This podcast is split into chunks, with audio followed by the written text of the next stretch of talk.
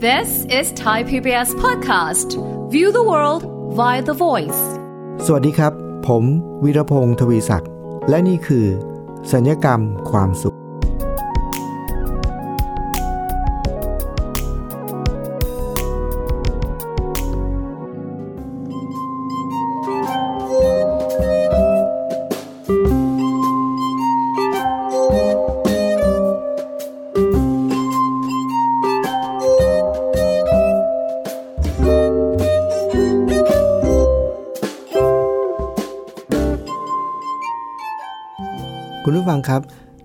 เราจะต้องเดินทางจากที่หนึ่งไปอีกที่หนึ่งนะครับ สมมุติว่าเราจะเดินทางไปต่างจังหวัด เราจากเดินจะเดินทางจากบ้านที่เราอยู่ไปจังหวัดจังหวัดหนึ่งเนี่ยแล้วการที่เดินทางจากจังหวัดนี้ไปอีกจังหวัดหนึ่งเนี่ยนะครับ มันมีเส้นทางให้เลือกหลายเส้นทาง ถ้าเราเลือกได้เราก็จะเลือกเส้นทางที่สั้นที่สุด เส้นเส้นทางที่ถนนโล่งที่สุดนะครับ หรือว่าเส้นทางที่ถนนกว้างขวาง หรือเส้นทางที่ราบเรียบนะครับ อาจจะมีบางทีเส้นทางบางเส้นทางก็กำลังก่อสร้างอยู่ เต็มไปด้วยการก่อสร้างขรุขระนะครับ การจราจรติดขัด เราคงไม่ไปเส้นทางนั้นแน่นอน เพราะฉะนั้นเรามักจะเลือกเส้นทางที่กว้างขวางราบเรียบเสมอนะครับ แต่หลายครั้งคุณฟังเชื่อไหมครับว่า ชีวิตของเรา เราอาจจะมีชีวิตที่ราบรื่น บนถนนที่ไม่ราบเรียบ คุณผู้ฟังครับ การเดินทางถ้าเราเลือก เราก็ต้องเลือกทางที่ราบเรียบนะครับ เพื่อจะได้การเดินทางราบรื่น แต่ทำไมผมถึงพูดว่า บางทีชีวิตเราอาจจะราบรื่น บนถนนที่ไม่ราบเรียบ ที่เป็นอย่างนี้เพราะผมเพิ่งได้ดูคลิปมาคลิปหนึ่งครับคุณผู้ฟัง มันเป็นการเป็นคลิปของสถานที่ที่หนึ่ง ซึ่งผมก็ไม่รู้ว่าในนั้นเป็นที่ที่ไหนนะครับ เป็นที่ที่คล้าย ๆ เหมือนกับว่า มันเป็นคลองใหญ่ ๆ นะครับ แล้วมันมีสะพานข้ามคลอง เป็นสะพานที่เวลาที่สะพานข้ามคลองนี้มันมีอาการเหมือนกับสะพานที่มันสูงสูงชันชันๆนิดหน่อย แล้วก็สะพานนี้ก็กว้างขวาง เพราะว่าน่าจะเป็นสะพานที่คนใช้เดินทางสัญจรกัน เยอะพอสมควรนะครับ แต่เนื่องจากว่าสะพานนี้มันกว้างขวางก็จริง แต่ว่าเขาแบ่งสะพานเนี่ยออกเป็น 3 ส่วนนะครับสามส่วนที่แต่ละส่วนพอแบ่งแล้วเป็น 3 ส่วนก็ไม่ใช่เป็น 3 ส่วนที่กว้างมากนะครับสามส่วนที่ว่านี้ก็คืออะไรครับ ด้านซ้ายกับด้านขวาเนี่ยเป็นช่องทางสำหรับคนที่เดินครับ คนเดินไปเดินมาข้ามสะพานนี้สามารถเดินได้จาก ฝั่งช่องซ้ายกับฝั่งช่องขวา ซึ่งก็พอเดินสวนได้นะ ทั้งสองฝากนะฮะซ้ายกับขวา ส่วนตรงกลางเนี่ยก็ไม่ได้กว้างมาก คือฝั่งซ้ายกับฝั่งขวาที่สำหรับเป็นคนเดินเนี่ยเขาจะทำเป็นสะพานที่เป็นขั้นบันไดนะครับ เป็นขั้นบันได เพราะฉะนั้นมันก็ต้องเป็นขั้นขั้นขั้นขั้นส่วนตรงกลางเขาจะทำเป็นไม่ใช่เป็นขั้นบันได แต่ว่าเป็น เป็นสะพานไม้ที่มันเป็นแบบราบเรียบอะครับสำหรับรถนะครับเป็นพวกจักรยานหรือมอเตอร์ไซค์เนี่ยสามารถที่จะข้ามสะพานนี้ได้ด้วย แต่มันไม่ได้กว้างมากนะครับ ความกว้างมันแค่รถเนี่ยถ้าเป็นมอเตอร์ไซค์หรือจักรยานเนี่ยไม่สามารถที่จะสวนทางกันได้ วิ่งได้คันเดียวนะครับ กว้างขนาดแค่รถวิ่งได้คันเดียว ไม่ว่าจะเป็นจักรยานหรือมอเตอร์ไซค์ คือแคบแค่นั้นนะแต่ว่ามันเป็นทางเรียบ เพราะด้านซ้ายด้านขวาเนี่ยมันเป็นขั้นบันไดรถไปวิ่งไม่ได้ครับ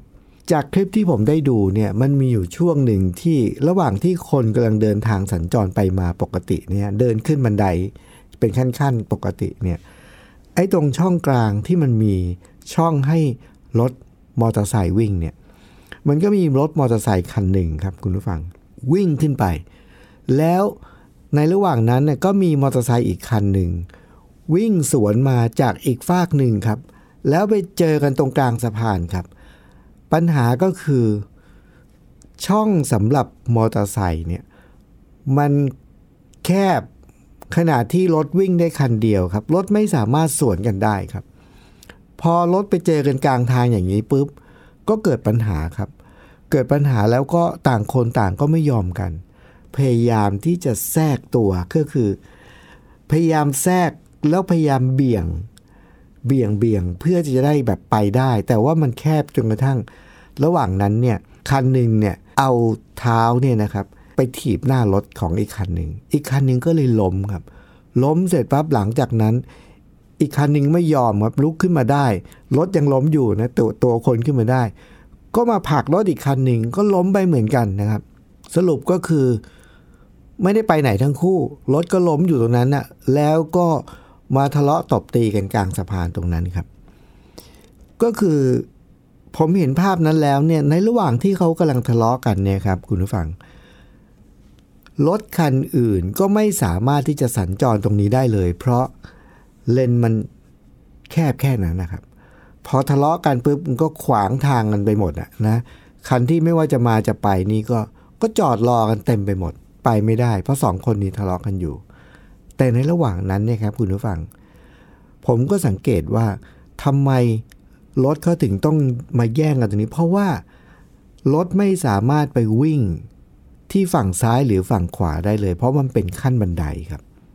มันไม่เรียบครับ มันเป็นทางไม่เรียบ ก็เลยต้องมาออกันตรงทางเรียบ ซึ่งมีอยู่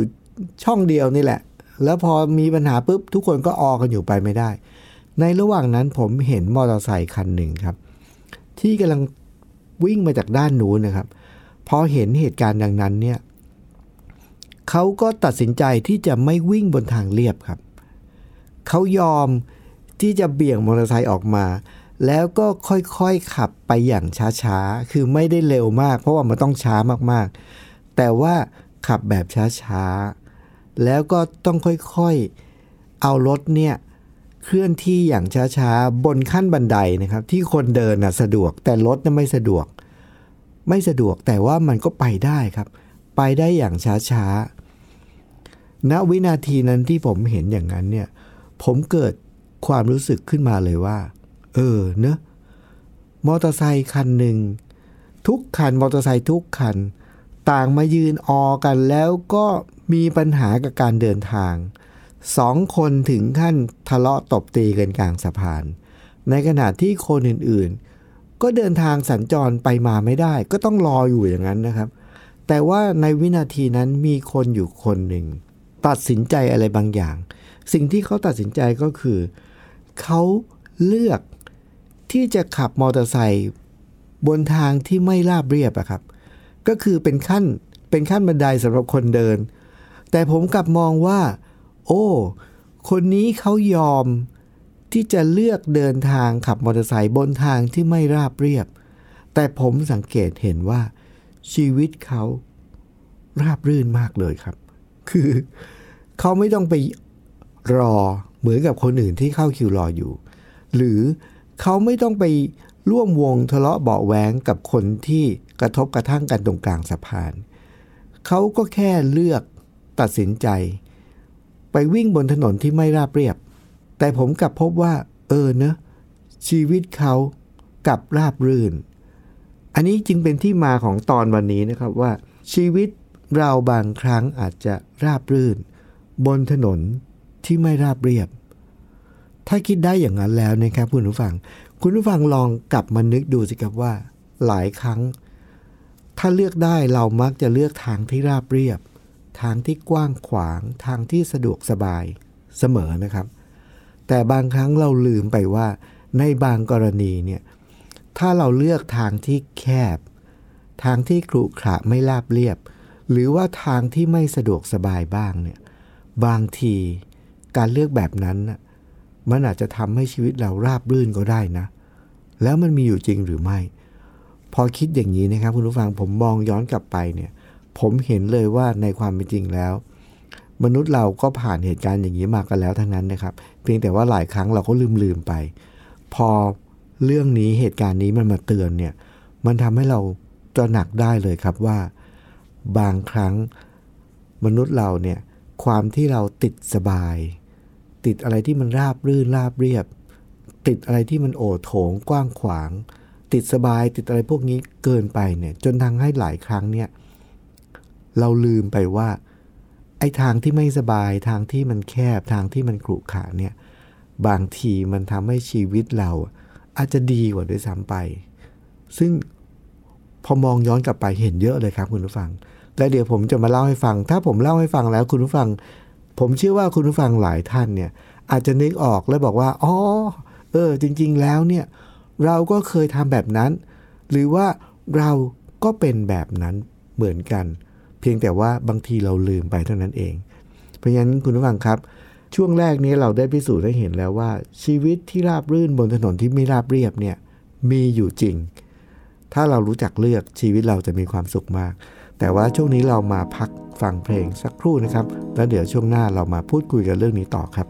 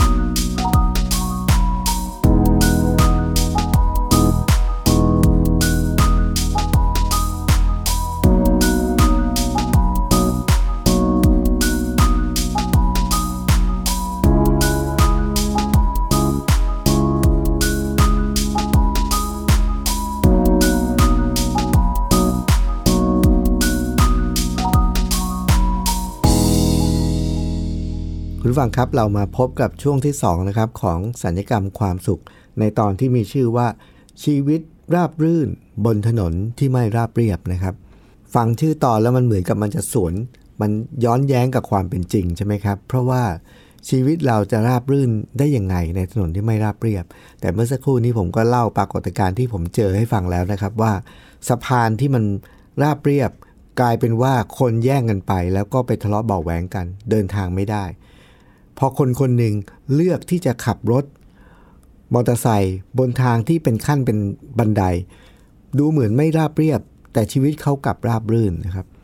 เรื่องแบบนี้มันมีอยู่จริงในชีวิตเรานะครับ มันทำให้ผมนึกถึงซอย มีอยู่ช่วงหนึ่งครับคุณผู้ฟัง ผมไม่แน่ใจว่าคุณผู้ฟังบางท่านอาจจะเกิดทันหรือเปล่านะฮะมันมีซอยอยู่ซอยหนึ่งครับ เป็นซอยลัด ซอยลัดที่ระหว่างถนนวิภาวดีรังสิตเนี่ยนะครับ ถนนพหลโยธินหรืออะไรเนี่ยนะกับถนนรัชดานะครับ มันมีซอยลัดอยู่ซอยหนึ่งที่เขามีชื่อเรียกว่าซอย 2 บาทนะฮะซอย 2 บาทเนี่ยมันเป็นซอยลัดที่ถ้าเราจะเดินทางจากวิภาวดีรังสิตไปถนนรัชดาเนี่ยเราก็จะต้องวิ่งอ้อมไปนะฮะไกลมากเลยนะแต่ว่าถ้าเราเข้าซอยซอยหนึ่งนะครับผมก็จำไม่ได้ว่าเป็นวิภาวดีรังสิตเท่าไหร่นะครับ เข้าไปปุ๊บเนี่ยตรง ท้ายซอยเนี่ยมันจะเป็นซอยตันครับ แต่ว่ามีคนคนหนึ่งเขาเป็นเจ้าของที่ตรงซอยตันนั้นเนี่ยเขาก็เปิดทางครับกำแพงเนี่ยเปิดกำแพงเป็นเป็นช่องแคบๆฮะที่รถวิ่งได้คันเดียวเนี่ยแล้วไม่สวนรถไม่สามารถสวนกันได้ด้วย แล้วช่วงนั้นเป็นช่วงสั้น ๆ มาก เนื่องจากว่าเขาเป็นเจ้าของที่ เขาก็เลยเปิดกำแพงแค่นั้น แล้วก็ อเราทะลุจากซอยตันนี้ไปช่องนั้นเนี่ย เราจะต้องเนื่องจากเป็นที่ส่วนบุคคล แล้วต้องเสียตังค์ให้เขา 2 บาทนะฮะซอยนี้ก็เลยมีชื่อว่าซอย 2 บาทนะครับพอเราผ่านซอย 2 บาทนี้ไปเนี่ยเราก็จะไปเจอถนนรัชดาพิเศษซึ่งโอ้โห มันประหยัดระยะทางประหยัดเวลาไปมากเลยนะครับ อันนี้เป็นทางแคบๆนะครับ แต่ว่าเราต้องเสียตังค์ด้วยนะครับ ผมก็เลยนึกถึงเหตุการณ์เนี้ยที่บอกว่า เออ ซอยแบบนี้มันมีอยู่จริงนะ ซอยที่มันแคบด้วยแถมต้องเสียตังค์ด้วย แต่บางทีเราก็เลือก เพราะอะไร เพราะมันประหยัดเวลา แล้วก็ประหยัดระยะเวลา แล้วประหยัดระยะทางด้วย แล้วก็ไม่ต้องไปฝ่าการจราจรรถติด ซึ่งถ้ามาคำนวณดูแล้ว เสียแค่ 2 บาท เราบอกว่าคุ้มเราก็เลือกนะครับ อันนี้เป็นเหตุการณ์ที่หนึ่งที่ทำให้ผมนึกถึงนะครับว่า บางครั้งถ้าเราเลือกหนทางที่มัน ดูเหมือนจะมีอุปสรรคนิดหน่อยนะครับ แต่ว่ามันทำให้ชีวิตเราราบรื่นขึ้นได้นะครับอันนี้เป็นเรื่องที่หนึ่งนะครับ เรื่องอีกเรื่องต่อมาที่ผมนึกถึงก็คือ ในสมัยก่อนเนี่ยผมเคยเรียนภาษาอังกฤษนะครับ กับอาจารย์ท่านหนึ่งซึ่งเป็นชาวอเมริกันนะครับ แต่ว่าอาจารย์ที่เป็นชาวอเมริกันท่านนี้เนี่ยเเราเรียนวิชาภาษาอังกฤษแล้วท่านท่านก็จะมีเรื่องเล่ามากมายไก่กองนะครับ มาเล่าให้เราฟังด้วยความสนุกสนานนะครับ มีอยู่ครั้งหนึ่ง เราก็ต้องประหลาดใจกับความสามารถพิเศษของอาจารย์ท่านนี้นะครับ ความสามารถพิเศษที่ท่านมีก็คือ ท่านบอกว่า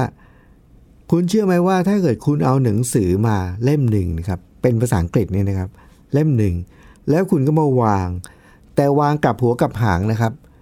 คือปกติเราอ่านหนังสือแล้วก็เปิดขึ้นมาเราก็อ่านใช่ไหมครับ แต่อาจารย์ท่านนี้มีทักษะพิเศษนะครับ ในการอ่านหนังสือแบบกับหัวนะฮะเขาอ่านจากอีกฝากหนึ่งเนี่ยเราอ่านฝากนู้นเขาอ่านจากฝากนี้เนี่ย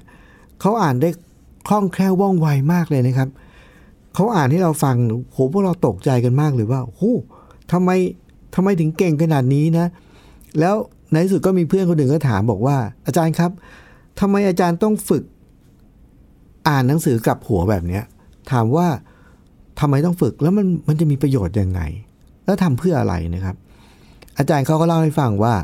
ในสมัยที่เขาเป็นนักศึกษาในมหาวิทยาลัยนะครับ ในสมัยก่อนนี้เนี่ยยุคนั้นเนี่ยยังคนยังนิยมอ่านหนังสือพิมพ์อยู่ แล้วก็ทุกเช้าเนี่ยพอมีหนังสือพิมพ์มาส่ง คือเขาอยู่เหมือนในหอเนี่ยหอพักซึ่งมี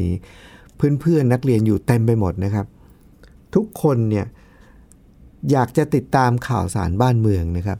ซึ่งอยู่กันหลายคนแต่ว่าหนังสือพิมพ์เนี่ยเวลาที่เขาสมัครเป็นสมาชิกเนี่ยเพื่อจะได้ไม่ไม่เปลืองตังค์มากเนี่ยเขาก็จะเป็นสมาชิกแค่ฉบับเดียวนะครับ แล้วก็แบ่งแบ่งกันอ่านทั้งบ้านนะครับ ก็รอรอคิวกันแบ่งแบ่งกันอ่าน หนังสือพิมพ์มีอยู่แค่ฉบับเดียวครับ แต่พอ หนังสือพิมพ์มาส่งปุ๊บ ทุกคนเนี่ยคือมันไม่ได้อ่านได้แค่ทีละคน ทุกคนก็จะลุมกันอ่านเนี่ยแต่ว่าหนังสือพิมพ์วางอยู่บนโต๊ะนะฮะทุกคนก็ไปลุมกันสมหัวกันอ่านหนังสือพิมพ์เนี่ยแต่ว่าทุกคนไปสมหัวกันอ่านหนังสือพิมพ์แบบปกติ ก็คืออ่านเหมือนอ่านปกติ เอาหนังสือพิมพ์กลางบนโต๊ะ มาสมหัวกันอยู่เป็นสิบคนนะครับ เพื่ออ่านหนังสือพิมพ์ฉบับเดียวกัน อาจารย์ผมท่านนี้เขาก็สังเกตเห็นว่า พอทุกคนมามุงแย่งกันอ่านจากฝั่งนี้เนี่ยอีกฝากของหนังสือพิมพ์ ซึ่งมันเป็นหนังสือพิมพ์มันกลับหัวอยู่ใช่ไหมครับ ไม่มีคนเลยตัวนั้นไม่มีคนเลย โล่งเลยนะครับ อาจารย์ผมก็เลยคิดเกิดความคิดว่า ถ้าเราอ่านหนังสือพิมพ์จากอีกฝากหนึ่งคืออ่านหนังสือพิมพ์กลับหัว ถ้าเรามีความสามารถในการอ่านหนังสือพิมพ์กลับหัวนะ เราก็จะได้อ่านหนังสือพิมพ์พร้อม ๆ กับเพื่อน แต่ว่าไม่ต้องเบียดกับใครครับ เพราะฝากนู้นไม่มีใครเลย มีอยู่คนเดียว ยืนอยู่คนเดียว ไม่มีใครตามไป เพราะว่าเขาอ่านหนังสือพิมพ์กลับหัว ไม่มีใครอ่านรู้เรื่องนะ อาจจะอ่านได้เดี๋ยวมันจะช้ามากนะครับ อาจารย์ก็เลยบอกว่า อันนี้แหละเป็นที่มา เขาก็เลยฝึกครับ ทุกครั้งหนังสือพิมพ์มาปุ๊บเพื่อนๆไปลุมกันอ่านเป็นสิบคน เขาก็จะไม่ไปลุมไปแย่งกับใคร ไปนั่งอยู่ฝากตรงข้าม แล้วก็ อ่านหนังสือพิมพ์กลับหัวอย่างนั้นแหละ เขาบอกว่าตอนแรกๆเนี่ยยังไม่ชินก็อ่านช้ามากก็ค่อยๆไป แต่อาจารย์ก็บอกว่าคนเรานะครับ ถ้าเราตั้งใจจะทำอะไร แล้วเราฝึก เราจะมีความเชี่ยวชาญมากขึ้นเรื่อยๆครับ อันนี้เป็นเคล็ดลับ ซึ่งอาจารย์บอกเลยว่า เพราะฉะนั้นไม่ต้องกังวล อาจารย์บอกว่ายกตัวอย่างจำได้ไหมว่า ตอนที่เราเป็นเด็ก ตอนที่เราเป็นเด็กเราเขียนหนังสือ เริ่มฝึกเขียนหนังสือเราก็เขียนไม่เป็น เราก็ต้องค่อยๆ เขียนจากช้าๆก่อน พอฝึกไปเรื่อยๆ เราคล่องขึ้น เราก็เขียนเร็วขึ้น แล้วพอเราเขียนด้วยมือขวา เราเขียนถนัดขวาเราก็เขียนด้วยมือขวาอย่างเดียว มือขวาเราก็เขียนคล่องมากเก่งมาก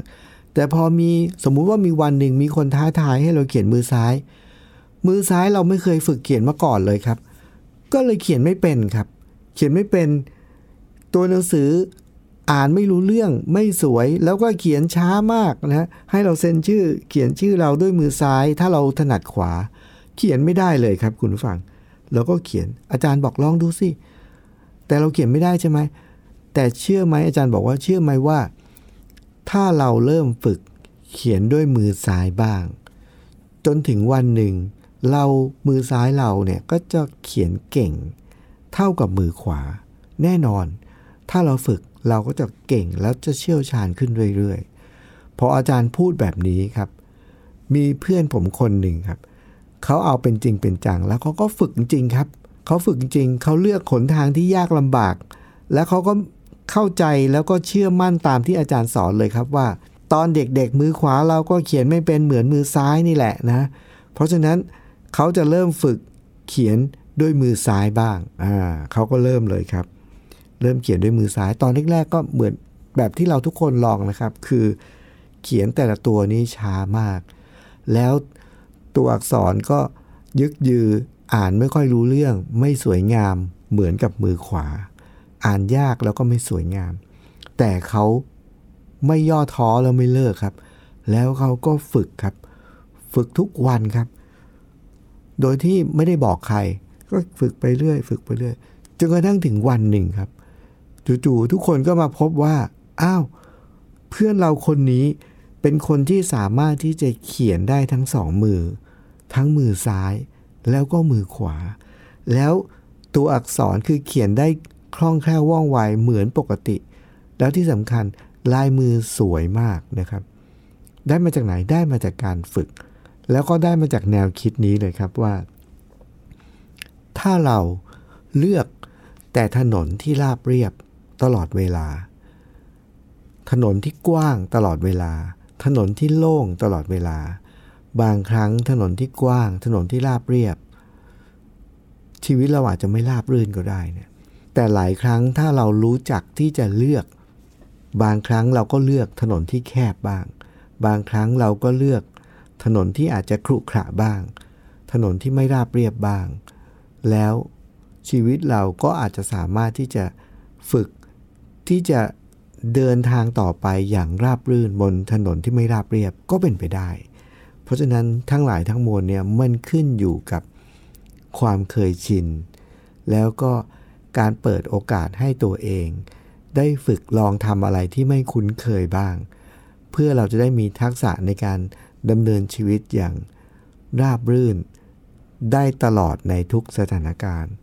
และนี่คือ แนวคิดหรือวิธีคิดที่จะทำให้ชีวิตเราเนี่ยมีความสุขมากขึ้น แล้วก็มีความทุกข์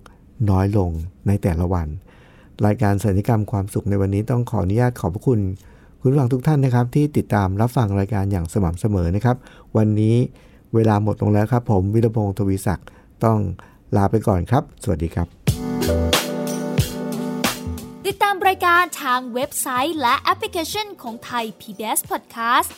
Spotify SoundCloud Google Podcast Apple Podcast และ YouTube Channel Thai PBS Podcast Thai PBS Podcast. View the world via the voice.